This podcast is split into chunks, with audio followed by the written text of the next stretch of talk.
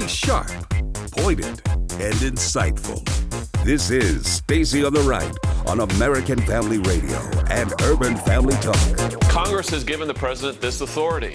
In 1976, Congress passed a law that gave the president the ability to declare a national emergency. But I think the president is doing an incredible job now. I don't know that he needs to sell anything to anybody. I think he just needs to keep doing what he's doing. And now, Stacy Washington. Welcome to the program. Thank you so much for being with us today. I am actually home away from home because I'm with my friends at Bott Radio in St. Louis, actually in Brentwood, and they're loaning me their studio because we have no power at my house. So at the last minute, and I was just sitting at home, power flickers goes out, and then all of a sudden I'm without power, which means no Comrex, no voice processor, no mixer, no cameras, no Wi Fi, and definitely no internet. You know, we have a lot of internet in my house, so we can accommodate the speeds. And so I thought to myself, I was like, Lord, what do I do? What do I do? I have to have my show today because guess who's coming on?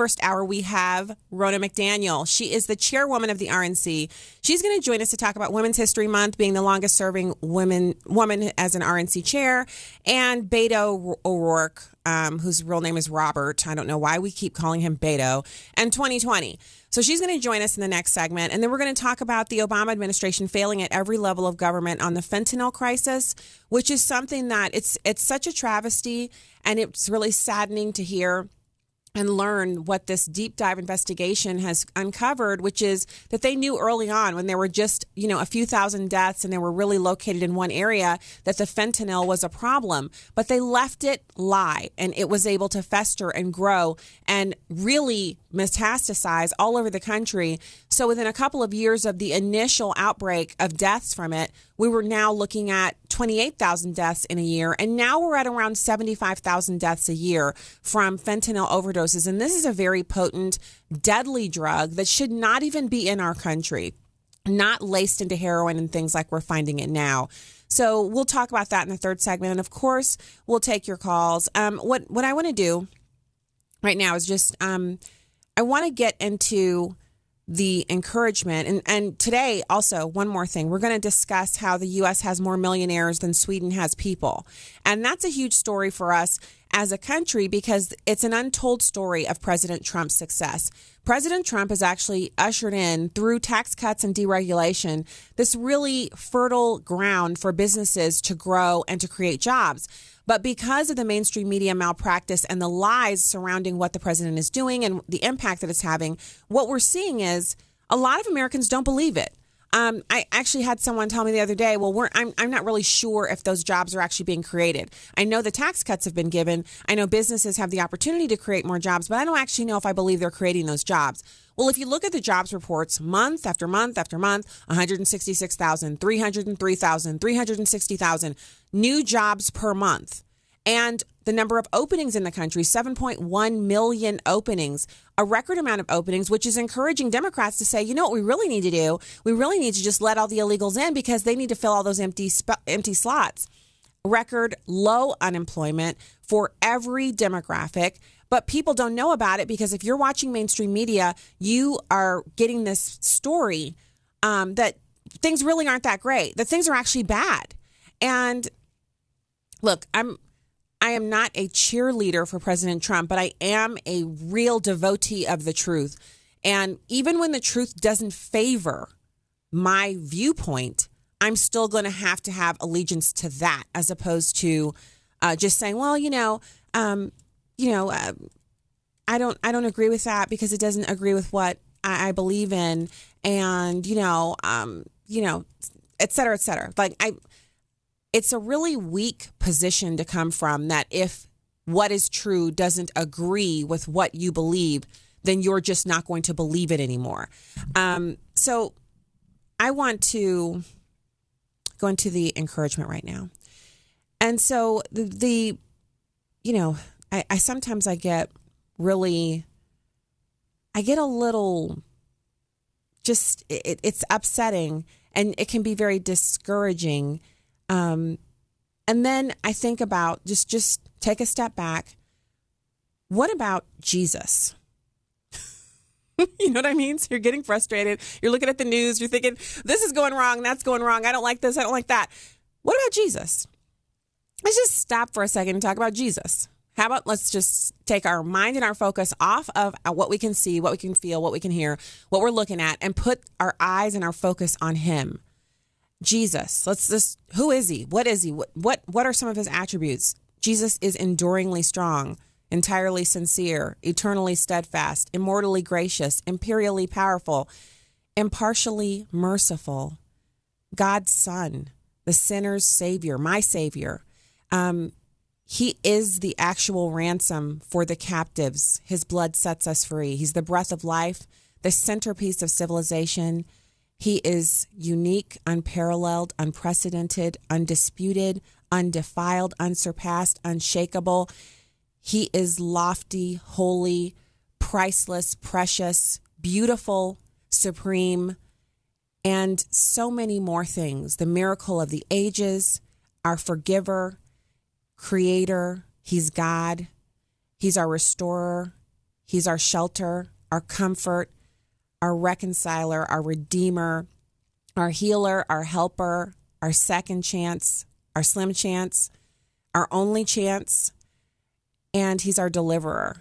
And so when you get done considering, and how can we ever completely consider him, it completely reorients our focus and how we feel about what's going on.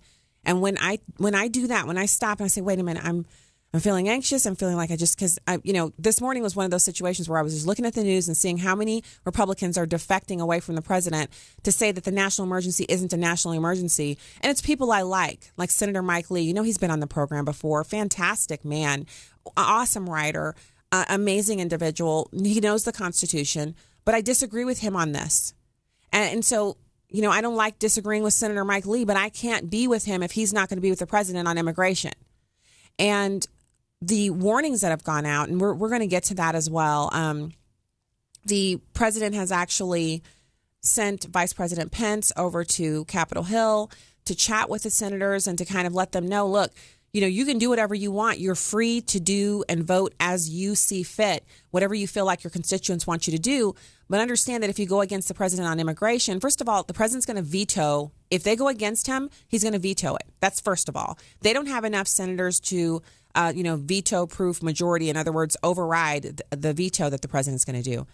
So this is an exercise in futility but it does help those of us who are going to be in the voter booth, the voter booth, in in the in casting our ballots in 2020. How does it help us? Well, it lets us know who actually really truly believes in American sovereignty. Which of these senators actually truly believe that we are a sovereign nation and that our borders are actually real, that they mean something, and that American citizens come before illegal aliens, potential immigrants, and citizens of other countries? So, this is very informative for us. So, it's frustrating. It's a waste of time. It's a waste of taxpayer dollars. It is a complete abdication of their duty to answer the promises they made on the campaign trail. But the answer to that is the voter booth. It's what you do in 2020 as a voter when you say, This isn't good for me. I'm, I'm not going to vote for someone who's going to go against the president on immigration. And and I understand that there are concerns about the you know the, the, the issues surrounding the national emergency, but guess what else there is? There and this is super important. This this is where the rubber meets the road. Where were these senators when President Obama was declaring national emergencies and President Bush and many of these senators have been here multiple presidential terms. So they have a track record of sitting silently by with their hands folded whenever there's a national emergency declaration. So that brings me to this uh, audio from the own my, our own junior senator from the state of Missouri, the great state of Missouri, Senator Josh Hawley. He says he'll take to the Senate floor to defend President Trump. It's number one. Well, look, there. First of all, we have a crisis at the border, Brian, and, and it's clear to anybody who's looked at the situation. Congress, Congress has heard testimony on this over and over. We have a smuggling crisis, we have a humanitarian crisis, we have a drug crisis, we have a law enforcement crisis. Number one. Number two, Congress has given the president this authority. In 1976, Congress passed a law that gave the president the ability to declare a national emergency. So it's a pretty simple question.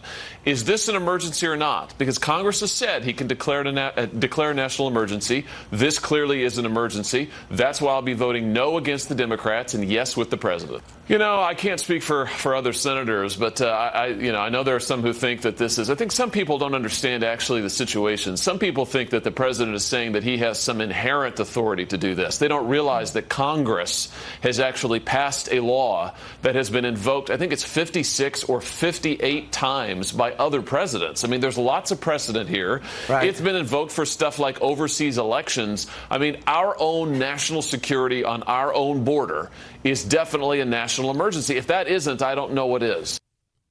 And so, again, we're talking about all of the people who are listening to this program. Huge audience here, a lot of people listening to this show. And, and my question to you is if you voted for your senator the last go round, so not in 2016, the ones who were up for reelection were not elected in 2016 because they served six year terms. When you voted for your senator then, and he was a Republican, the, the Democrats are not a part of this conversation because they're for open borders and lawlessness and killing of Americans. Uh, but if you're someone who voted for a Republican senator who's up for reelection in 2020, is their decision to vote against the president on the national emergency a surprise to you? Is this something that you're upset about? Is this something that you want to see something done about? If so, then the time for you to make that decision is once they're done voting and you see what they voted, you just make a note of it. Um, and the easiest way to do it, obviously, you can put it on a sheet of paper, you can put it on a planner. If you have a multi-year planner, you can go through uh, and and do that on your your planner uh, for like 2020 if you have that going on. But if you have an electronic calendar, as most of us do on our phones, you just go forward to 2020 and maybe you make yourself a note or a reminder that will kind of fire at a certain point the day before the election, the week before the election, whenever you get your kind of you get a sample ballot in the mail. We do here in Missouri. They send us a sample ballot and you can look at it and you can say I'm I'm, you know, I, am voting with the sample but like you can actually mark it out. I I actually didn't really start using it effectively until just recently. Our daughter's old enough to vote now, the oldest, daughter the first and she was like, Mom, some of these issues, like, I haven't had time to look them up. She was like, Sorry. I was like, Don't apologize. That's a typical situation to find yourself in because there are a lot of initiatives on here. Fortunately, um, a couple of women in my book club are extremely proactive and they got together and we actually went over the sample ballot at book club. And then after that, people were kind of going back and forth in, in a text message group talking about how there's um there's a you know some disagreement on some of the ballot issues. And so what we did was we just we it was pretty simple. We just marked it out. And so for some of them even even though not all of us agreed completely on some of them we we, we had pretty much some you know it was it was a pretty similar mindset but we filled out the sample ballot. Then i showed her i said here's my sample ballot um, and here's what i filled in. And she asked me some questions about the different issues. She said well the wording on this says this you're voting yes, and the wording on this one says this, and you're voting no. And I explained to her what I, you know, what my thoughts on it were, and I said you have to make up your own mind because you're an adult now. You're to vote for yourself. Um, and so she took her sample ballot in that she filled out and she voted, and I used mine, and, and it was a good cheat sheet because we just had so many amendments and ballot initiatives that were on that in 2016's uh, fall election. But if you don't have your sample ballot, obviously you cannot have your sample ballot for 2020. You can fill out the information that you need to um, and put it in a reminder for yourself. Make a note that you know is on your phone. Um, you can put it on your stick it board. I have a I have a cork board that I use at home for reminders for some stuff. Whatever you have to do, and I know this is like I'm talking about 2020 today. You probably have a million things you have to do today, let alone thinking about 2020 but we can't give people a pass. We've been doing that and it's not working for us as Americans, as voters, as taxpayers, as people who respect our national sovereignty, our Constitution, and our Bill of Rights. If we want different, we got to act different. We have to vote different. So I'm encouraging you and imploring you to make a note of it. If your senator, one of them, is up for reelection in 2020, make a note of how they vote on this issue. It was the flagship issue for the president for a reason. It struck a chord with Americans for a reason. And every time I think about it, I'm reminded of the women who've come on this program, Angel Moms, and I'm voting for myself and I'm voting for them. All right, when we get back, we're going to have Ronna McDaniel. In a move most Christians probably never expected to see, Walmart has created and is promoting a Facebook video ad that normalizes homosexual relationships. And they need to hear from you. The ad is part of a campaign released on Valentine's Day called Love is in the Aisle, a dating show at Walmart. Episode 2 features Pat and Andy, two homosexual men on a blind date as they meet at the store and shop together and discover whether or not they're compatible. Please sign the American Family Association petition to Walmart asking them to remove this pro homosexual video and remain neutral on controversial issues. It's clear that Walmart is on the path to elevating homosexual relationships to the same level as the male female model of marriage. Sam Walton must be turning over in his grave. Let Walmart hear from their Christian customers. We'll present the petition at corporate headquarters March 20th. Please sign our Walmart petition today at afa.net. That's afa.net. Hi, I'm Crawford Loritts with a Legacy Moment. One evening, Karen and I had dinner with a couple who started a church years ago. Our hearts were warmed and encouraged as they shared what God has done. When they started the church, they had very little to work with except the vision God had placed on their hearts. I wish you could have been there as they rejoiced around the table.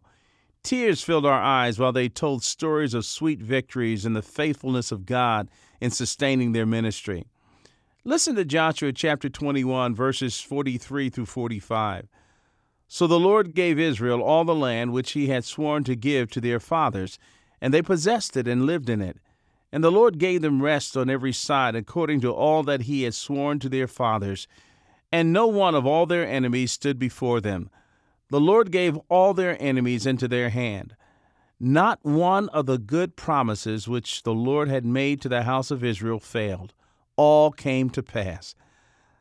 I think in these three verses there are three certainties to grasp as we pursue the will of God.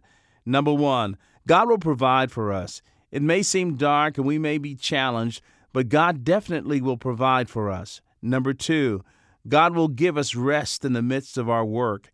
He will give us peace in the midst of our turmoil. We can hold on to that certainty. Then, thirdly, God will keep His promises. You can trust Him. Not one of His promises will fail.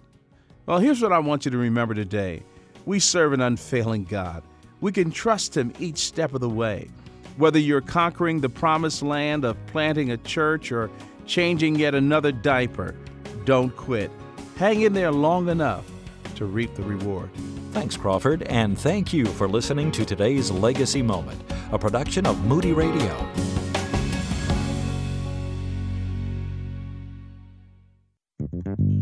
This is Stacy on the Right with Stacy Washington on American Family Radio and Urban Family Talk.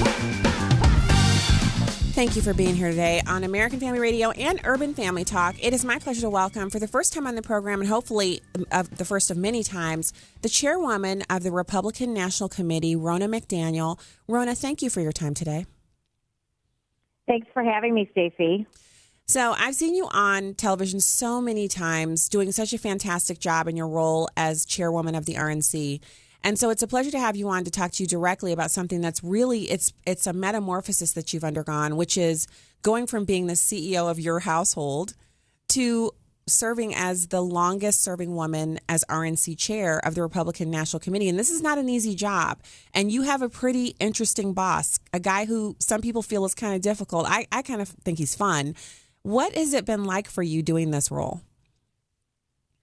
Well, uh, so I just wrote an op-ed about this, and yeah, I was a stay-home mom. I have two children, and taking on this role was uh, something that was a family decision. It was something my husband and kids were supportive of, but it's it's it's a challenge. I love it, but there are days where I'm in the carpool lane and taking my son to school, and I'll get a call from the president, and uh, it, it's uh, it's, it's a little surreal. Uh, but we've raised the most money in history at the Republican Party since I've been chair.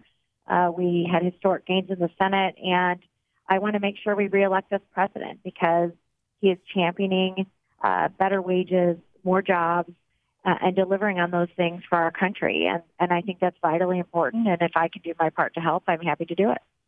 Well, I think you're doing a huge thing to help. I mean, raising that amount of money, the most ever, setting records in that area, it really speaks to the ability for women. And, and I, I love this story. I think it's a success story that American women can do exactly what you described. You can be the chairwoman of the RNC, still do carpool line, take calls from the president, raise the most money ever, and have a very satisfying and fulfilling life that you've created for yourself because you live in a country where freedom and liberty abound and women are able to create their own work situations and, re- and work and home realities.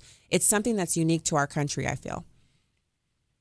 It is. And I think, uh, you know, I, certainly we've got a lot of women who work at the RNC. And when I was Michigan GOP chair, same thing. And having that flexibility and, be, and being open to uh, different family circumstances is something that uh, I think helps uh, women be productive in the workforce. And I have a president uh, who supports me in this role, and it's it's helped make me more successful. I also have a family that's incredibly supportive and a husband who's my teammate who says, "Let's go get it done," and we're tackling.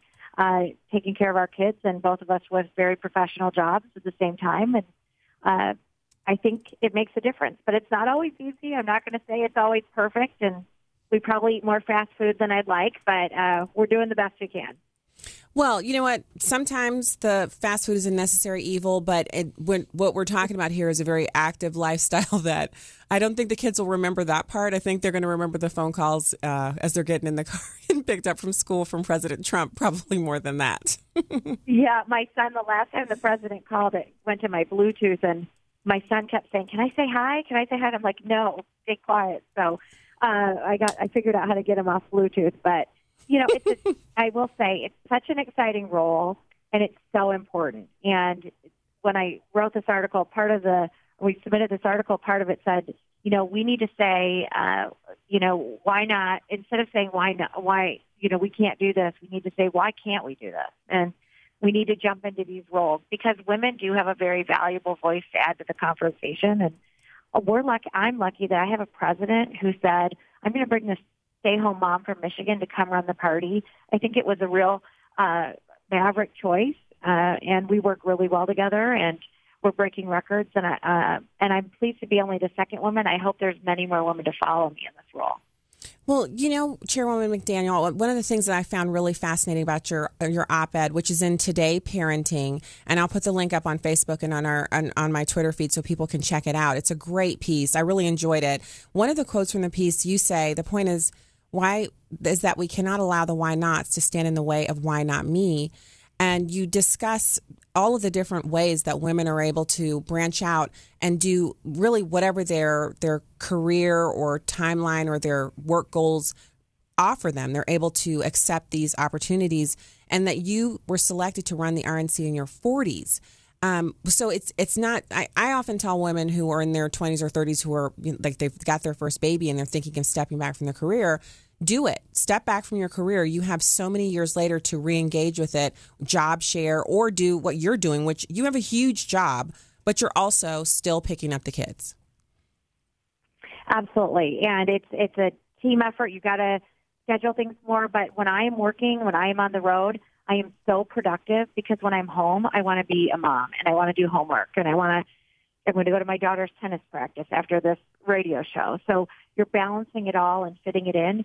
But I think having that balance um, makes me more effective with my time and know that I have to be on when I have that time to work and on when I'm with my kids and with my family. Mm-hmm. And I think a lot of women deal with that. But I will tell you, I was a stay-home mom in my 20s. I I was a I was a working mom then. I just wasn't getting paid for it, and it was such a valuable part of my life. And I think we should celebrate women in whatever role they're taking and help champion them and lift them up. And I know I have so many women in my life that support me, uh, and uh, I hope that I can be that same support for other women as I encounter them in their careers and in their futures as they're helping to change this country. So, as we close out, because I know you do have a, a, limited amount of time for us today, and we're so appreciative of that, I want to give you a chance to just expound on 2020, which you're you're so adept at doing this Is there anything you think that our audience really needs to kind of focus on as we're gearing up? We're already in campaign season, but as we move closer and closer to the big moment where the Democrats will finally pick some nincompoop from out of their group, and that person will go up against our guy, President Trump? I would say engage now. Uh, we have a GOP.com website to volunteer, and we we live in the best country on earth. We're so blessed to live in this nation with the freedoms that we enjoy. But what the Democrats are proposing right now would radically shift the America that we know and love. And their solution to every problem is more government, which means the reins of control will be in the hands of politicians like the Democrats. And Republicans stand for individual liberty. We don't believe in higher taxes. We believe in the innovation and the American spirit and the American dream that has made our country great. And we are at a turning point for our country. We have to keep President Trump in office because the Democrats are going to take us down a socialist path where we will not even recognize our country as the country the founders uh, so uh, fought for and, and gave to us. So we have to be all in, engage, volunteer, start talking to people now, educate them on socialism, and educate them on why we need to keep Republicans in the majority. Fantastic. You know, I, I want to say thanks again, and I hope to speak to you again soon. Enjoy your afternoon with the kiddos, um, and thank you for really representing. Like, you, a lot of women are looking at you right now, and they're saying, "Wow, I, I, I think I can do that too," and that's fantastic. Oh, well, thank you so much. Thanks for having me, Stacy. I really appreciate it. All right. Hope to talk to you again soon. Chairwoman Ronna McDaniel of the Republican National Committee, um, setting records while she's still taking care of her kids. I love that. Um, and I want to I want to kind of go into we have so much to get into today, and we have this fantastic story about a success for us as Americans, the U.S. now having more millionaires than Sweden has people. And I'm going to say, because um, it's not like we're bragging or anything, but it's the truth. It's totally the truth. But before we get to that, I need to talk about a victory that we have here at American Family Radio. I'm seeing this on Twitter right now, and I want you guys to know I had this adventure today. When my power went out, it wasn't like I was able to like figure out immediately. It was I just I said a little prayer. I was like, Lord, please help me. And he did, of course, because I'm able to still be broadcasting right now. And I didn't want to miss this opportunity to speak to Ronna McDaniel today. But I also um, I had to get here. You, and you know what it's like when your when your power's out, like nothing works. I mean, obviously you can open and close doors, but nothing else works. So I had to get here. And so I missed this, but this is fantastic. One day at a time is trending on Twitter because Netflix has canceled it. Now, one day at a time, Twitter moment, it says it's not coming back for a fourth season. It's been canceled by Netflix after three seasons. They confirmed um, that avid fans have called for renewal, and they say the choice did not come easily. Reports also say Sony will shop the series around in other places. And they say not enough people watch to justify um, another season on that. So, yeah, I'm glad to see it go. Um, it's it's over. Three seasons, goodbye. So um, now I want to get into the story about um, the millionaires more more in America than Sweden has people. And one of my favorite quotes from from someone who's a world leader is when President Putin of Russia said that it's not unusual for you to be an American and be a millionaire. He said America has a lot of millionaires. so, in other words, it's not unexpected. If you meet someone from America and they're a millionaire, in his mind, it's not even that big of an accomplishment. I don't know if I agree with that because I'm not a millionaire. If it's that common, why am I not one? I guess that's another show. But apparently, we have a lot more of them than we've had before. So, the number of wealthy households in the U.S. has reached a new high last year, roughly equivalent to the entire population of Sweden or Portugal. we have more than 10.2 million households that have a net worth of 1 million to 5 million, not including the value of their primary residence. So I was actually wondering that when I saw the headline are they including the value of real estate? Because if you buy your house and you hold on to it for 20, 25, or 30 years, you can easily see that value, what you've paid into it, triple or quadruple depending on where it is and, you know, market conditions, et cetera, um, and also demand. Um, but they're not including that. They're not including the value of your primary residence. So that number, 10.2 million, is up by 2.5% from 2017 Even as the ranks of the mass affluent grew, the pace slowed because of weakening global economic growth and a contentious U.S. political environment. So it turns out when we have this kind of gridlock and dysfunction in DC, it impacts wealth attainment. Interesting uh, to consider that as well. So, ultra high net worth households, those with assets between 5 million and 25 million, increased by 3.7% to about 1.4 million in number, while those in excess of 25 million grew by about 0.6% to 173,000. So, let's focus on that for a second. There's 1.4 million households in America that have between 5 million and 25 million in net worth.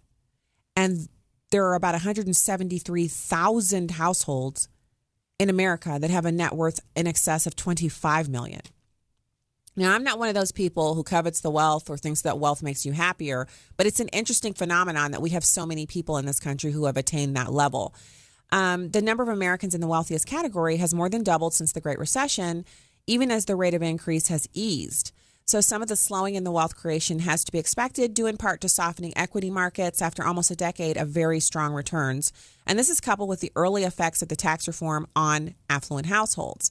That said, the growth rate of wealthy households continues to outpace middle class growth rates. Now, I want to remind you of things that I've learned from the, the most intelligent man in America, Thomas Sowell. In his book, Basic Economics, he talks about the fluidity of the different stratas of wealth in this country. That um, if you look at any 10 year period, you see people traveling in and out of um, poverty, in and out of working class, in and out of upper and middle class, and then, of course, in and out of the uber wealthy 1% type folks. And that a person who is in the 1% in one decade might be in a completely different income strata in the next decade and probably was in the preceding decade. So it's very fluid in America, meaning anyone can achieve any one of those wealth levels. It's a matter of you saying, I want to do something different and then doing it. Um, and of course, from the biblical perspective, the goal is not to attain wealth. The goal is not to be one of these millionaires or 25 millionaires. The goal is to seek God first Put him first, and he adds everything else to you. And I know this is true, not just from the biblical perspective of reading it in the Bible, but when I've sat and listened to people who are obviously multimillionaires, like the, the founder of Hobby Lobby, Steve Green, I've heard him speak twice. And both times, the thing that he discusses is not how to create wealth, how to grow a company, how to create products that people love and want to buy and are rabid about, like his store Hobby Lobby. Because I, I, I actually lose it in there. I go in there, I have to write a list and I have to give myself a time limit because I just get out of control and I start buying the scripture canvases and then I get in the pillow section and then I'm in the lamp section. I don't need any lamps, but I'm in the section anyway. So he's got a store that literally makes people want to buy stuff that they don't need. How's he doing that? Well, it's not because he's sitting around saying, How can we make people buy stuff they don't need? No, it's because every step of the way, as a business owner, a husband, a father, he has put God first. And when you listen to him talk about what he's doing, like his work creating and standing up the Museum of the Bible and other things that they do around the world, the work that they do in China to help Christians maintain their faith and to grow Christianity in, in places where, you know, China's communist. They don't want Christianity there. But Steve Green is instrumental, him and his family, in making sure that Bibles are there and that Chinese people have access to materials so that they can learn more about God and maintain their faith. When he talks about that stuff, that's when you hear the passion. He's driven about Hobby Lobby, of course. He's he's driven, he loves his business, but he loves God more. He loves God the most. And so if we want to achieve outsized, insane levels of success at anything, we have to know the order of things. So you put God first, you have your family, and then you have your community and your work. And if you order it up the way it's supposed to be, God will bless it and expand it. And so, you know, I'm not particularly interested in becoming a millionaire. It's not like one of my, you know, top 10 goals. It'd be fantastic. I would never turn it down, but it's not something that I'm working towards particularly. But I am hopefully God is finding me in this area to be sincere working on growing in the Lord and learning more about Him and becoming closer to Him and letting everything else fall into place after that. So, uh, next segment, we will, um, and you know what's funny? So, I'm not in my studio, so I have no idea. And I'm supposed to have the call line like if someone says, "What's the call line?" to me, what I'll do is I'll rattle it off with no no big deal. But because I'm on the show somewhere else and everything's out, yeah, I'm. I can't even think of what the call lines are. Uh, what what is going on with me right now? I know what they are. It's 866 963 2037. 866 963 2037 if you want to call in and join the show. We'll be right back with more. Stacy on the right in just a minute. What does it take to be a sports success and a team player?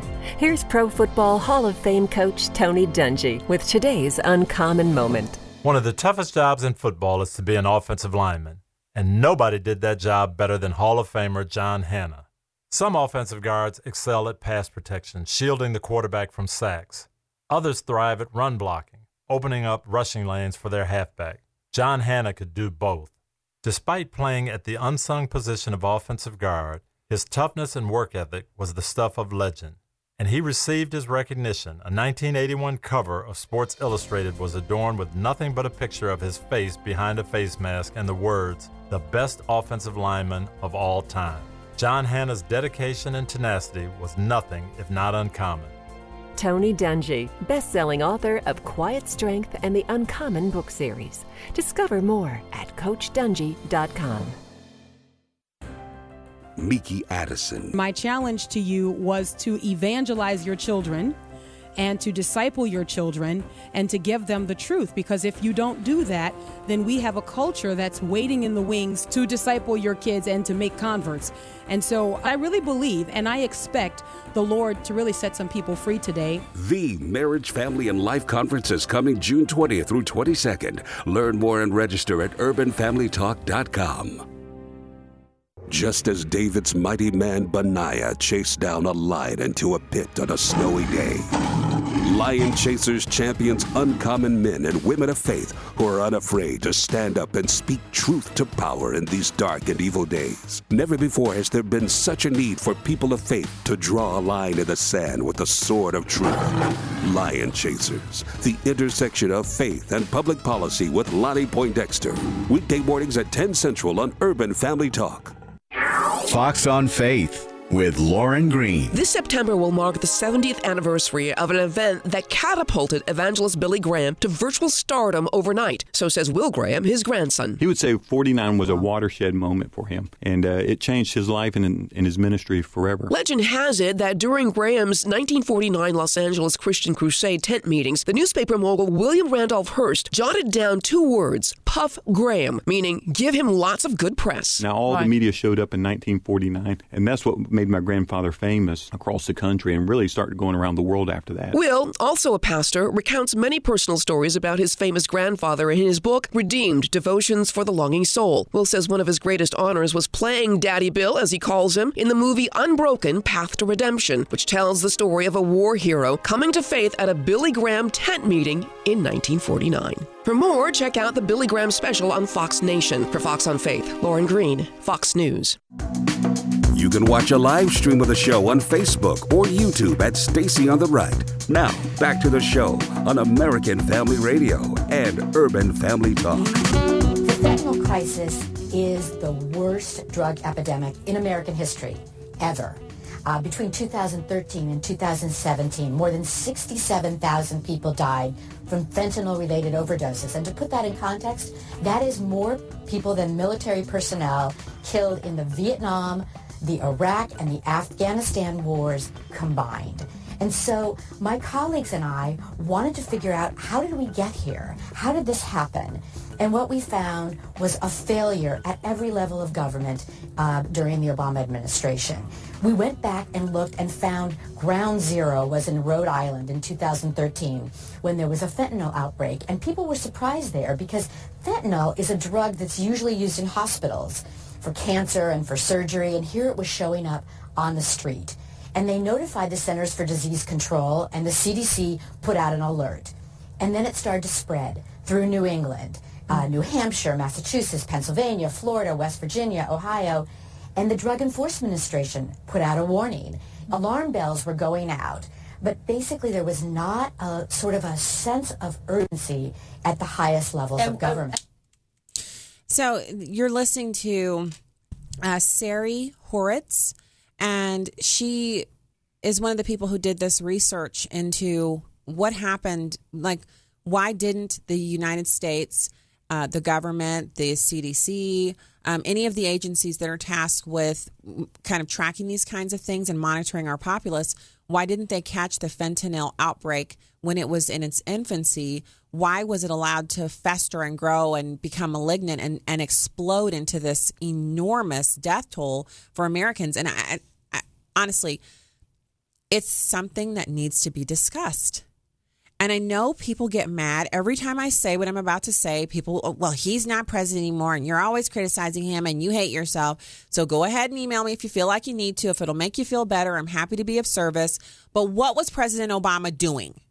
He was on late night television, slow jamming the news. He was high fiving uh, with Common and other rappers in the basement of the White House while they were bowling and having parties where he, you know, did Al Green impressions. He was gallivanting all over the country on vacations with Michelle, which, you know, I actually don't begrudge him any of his vacation time. I think every president deserves plenty of time off. They should go to Camp David or their private, you know, resorts or whatever that, you know, you need time off when you do this job. It's a tough job. But at what point are we supposed to say, you know, we got to hold him accountable for something? He blamed his entire first term, the results, everything that happened, he blamed all that on George Bush. And then the second term, he was too busy evolving on things like homosexual unions and, you know, you just you name it. He was too busy evolving on it to handle any of these real problems. And so I, there's not a lot of room on the left for criticizing President Obama. And if you worship someone and raise them up to the level of an idol, that's where you'll be. And if that's you and you're a Christian, check yourself your problem is not with me. Your problem is is it's on the horizon and it's you're dealing with it right now and it's your problem not mine. But what exactly was he doing that was so much more important than taking one afternoon out to meet with the proper authorities and agency heads to try to say we got to do something about this. People are dying. But maybe it wasn't the right people. Maybe if this epidemic was hitting uh, people who live in brooklyn or um, Connecticut, he would have been more interested in it. Maybe if it was a bunch of Hollywood elites who were getting struck down by fentanyl overdoses in the thousands, he'd say, "Well, wait, we got to do something about this." But since it was, you know, mainly focused in areas where it's a pocket here, a pocket there, and it wasn't someone he could directly tie to a constituency group, you know, voting base type group for the Democrats. I mean, I'm just wondering if he cared. I have no idea what he felt. But I know what he was doing. He was enriching himself, growing his personal wealth, serving as president, criticizing everybody under the sun for his own mistakes and failures, and contracting the U.S. economy through heavy regulation and really just failed policies, bowing to foreign leaders. I mean, I could go on, but you get the picture here. He wasn't doing a good job, it wasn't his best work. So it's good for uh, Sari Horowitz and, and these others who've done this investigation to get this out there. And it's in the Wall Street Journal. This interview that you just heard the clip of, she was on CNN on New Day. I, I thought it was pretty interesting to hear them criticizing President Obama about not doing what he needed to do in this area on CNN. so, again, um, if you want to call in and talk about anything we've discussed so far this hour, it's 866 963 2037 866 963 2037. Um, so I also want to cover, there's a couple more things I want to kind of get to. Um, and one of those, I, I see it as another victory. State Department removing reproductive rights from the Human Rights Report. Um, this is pushing back against accusations that women's rights have been excised from annual reports on human rights. A senior State Department official said Wednesday that the term reproductive rights has been dropped because some advocates interpret the term as incorporating a right to abortion, even though U.S. administrations of both parties have not done so. So, briefing reporters, it was Michael Kozak pointing back to the origins of the language, which is the International Conference on Population and Development in Cairo in 1994, and a Beijing World Conference on Women the following year. He quoted then Vice President Al Gore speaking at the National Press Club shortly before leading the U.S. delegation to Cairo as making clear that the U.S. does not seek to establish any international right to abortion. Kozak is also the acting principal deputy assistant secretary in the Bureau of Democracy, Human Rights, and Labor. And he noted that the final Cairo document stated, quote, any measures or changes related to abortion within the health system can only be determined at the national or local level according to national legislative process. In circumstances where abortion is not against the law, such abortion should be safe. So, um, you know, there's there's no consensus from the United States to seek or obtain, um, you know, the the designation of human right to abortion. And I think it's really super important that the the White House and all the agencies and the agency heads are very clear about that in their communications with foreign countries and with Americans. Um, of course, we have the whole, you know, Roe v. Wade, it's constitutional, but we don't want our position to be one of promoting abortion. So, you know, just Oh, fantastic. Okay. So, oh, good. Dennis from Indiana. Hey, Dennis, thanks for calling the show today.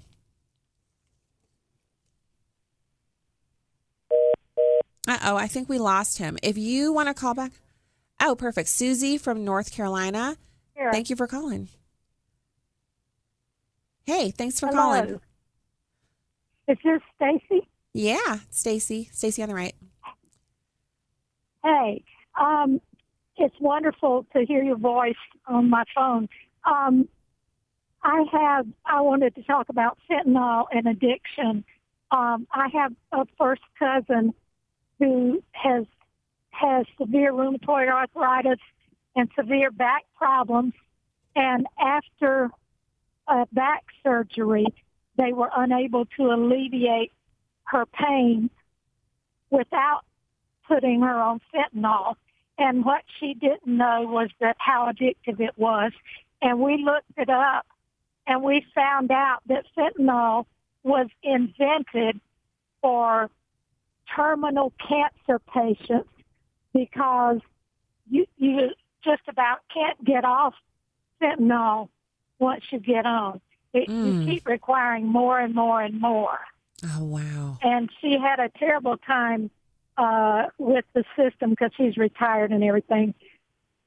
She, yeah, she had a terrible time getting her doctors to agree to let her go to rehab and be detoxed from fentanyl. Wow. Wow.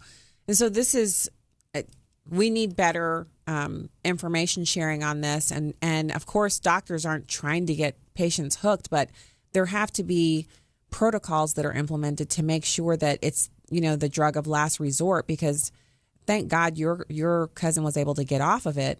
But a lot of families are finding that the their their family member can't get off. They they can't kick the habit. Um, thank you so much for calling the show today. Let's go to Barbara from Georgia. Barbara, thank you for calling the show. Hi, Stacy. How Hello. are you today? Doing good. How are you?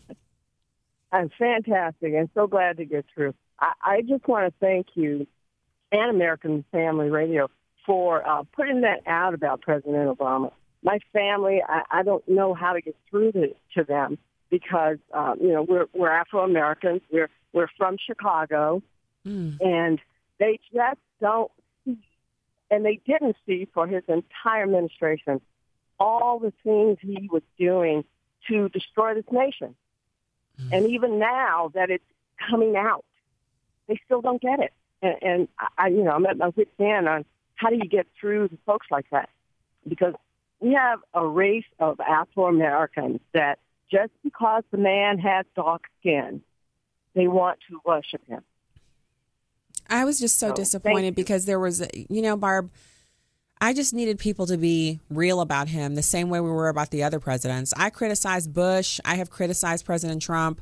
Um, I criticized Clinton, and I, I mean, I just I feel like it was okay to criticize him because I didn't worship him. And when we talk about that, people get mad, but it's the truth. People are worshiping still to this day. Uh, now it's Michelle Obama that everybody's got. You know, they're they're worshiping her because she wrote a book called Becoming. It's just, it's not the right thing to do. Um, it's not smart for us. Um, let's go to Dave in Connecticut. Hey, Dave, thanks for calling the show today.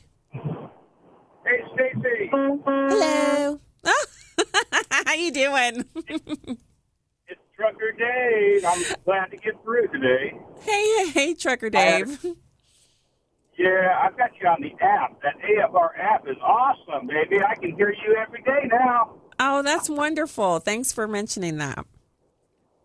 And you're doing a great job, uh, especially working out of a, a different studio today. Sorry about the power outage. Hope it's back on soon. Oh, me too. I hope so. But I, I just love my friends at Bott. Um, they they were just so awesome. I, I called and he was like, "Of course we can help you. Get over here." I was like, "I'm coming. I'm coming. Driving over." So uh, it's really a blessing right. to have good friends. We'll hear. Let's hear it for the Bott Radio Network. yeah. Uh, hey, I have a question. Uh, you referred a few minutes ago to uh, God, family, and country, and I hope I'm not out of line or that uh, I'm a bad guy. I don't think I am, but I like uh, I put God first in everything I do, or at least I try to, and He's always reminding me that I need to.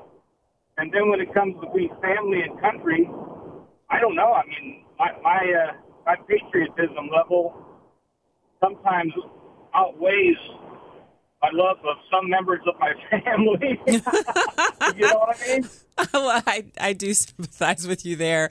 I think for me, the reason I say family and then country is because um, we have kids still at home. Uh, but for it, yeah. I think you know it's it's a personal choice. Um, if your kids are bigger, if your kids are adults, you can probably say you know God country family. I think if we're at war, then you know it's God country family. Um, but I'm I'm always from the mom perspective. The kids are my you know they're they're my number two job. My husband is my number one job, and the kids are number two. But they're they it takes a lot in today's culture. They really need our focus, and so I I feel like. In our culture today, kids are kind of taking a back seat in some ways, and in other ways, they're being allowed to dominate in very unhealthy uh, you know, like kids dominating families, um, the little kids determining what the parents do and all of that. And that's outsized attention to kids, but it doesn't help them grow. And then other kids, they're just like on autopilot. Their parents are barely paying any attention to them at all. That's not good. So everything in balance. And, uh, but I love that patriotism. You know me, I, I got the American flag everywhere. Um, I love wearing it like on, on clothes and t-shirts and I'm into it. I'm into being an American. It's good stuff. Amen. God bless you and keep powder dry, dear. All right, you too. And thank you for calling in, Trucker Dave. Okay, so if you are leaving us now, I want to say God bless you from the heartland. Thank you for being with us here at American Family Radio and Urban Family Talk. And if you're sticking around, we're going to have one news now, news and information coming up at you next. I want to give you a couple of places you can go. You can go to on Facebook. You can go to um, Urban Family Talk. We have a page for that with Stacy on the Right Show. We have the American Family Radio page, and then American Family Association has a Facebook page as well. Pick one, pick them all. Hit the like button, and then on Twitter it's at Stacy on the Right, and also on Instagram. I thought it was so funny yesterday when Instagram went down and Facebook went down at the same time. So everybody was heading over to Twitter, and there were all these memes and little video gifs of people reacting to the fact that they were on Twitter because Facebook and Instagram were down. I thought it was a real weakness moment for Facebook because they bought Instagram to stop Instagram from taking over popularity from Facebook. And by owning both of them and having them on apparently the same network with no redundancy, they had both of their flagship entities down. Now, if you remember earlier in the week, uh, it was Mark Zuckerberg announcing that he wanted to basically WhatsAppify Facebook, turn Facebook into a private encrypted messaging thing where you only speak to people who've given you permission to speak to them and it's direct messaging and it all goes away after 24 hours. Well, imagine if that's what Facebook was after the outage, you know, all day outage the other day. It doesn't sound like a good idea, does it? Yeah, I'm not I'm not down with it. But what do I know? I, I'm not in charge of Facebook. All right. Thank you for being with us today. God bless you from the heartland. Citizens, back with you tomorrow.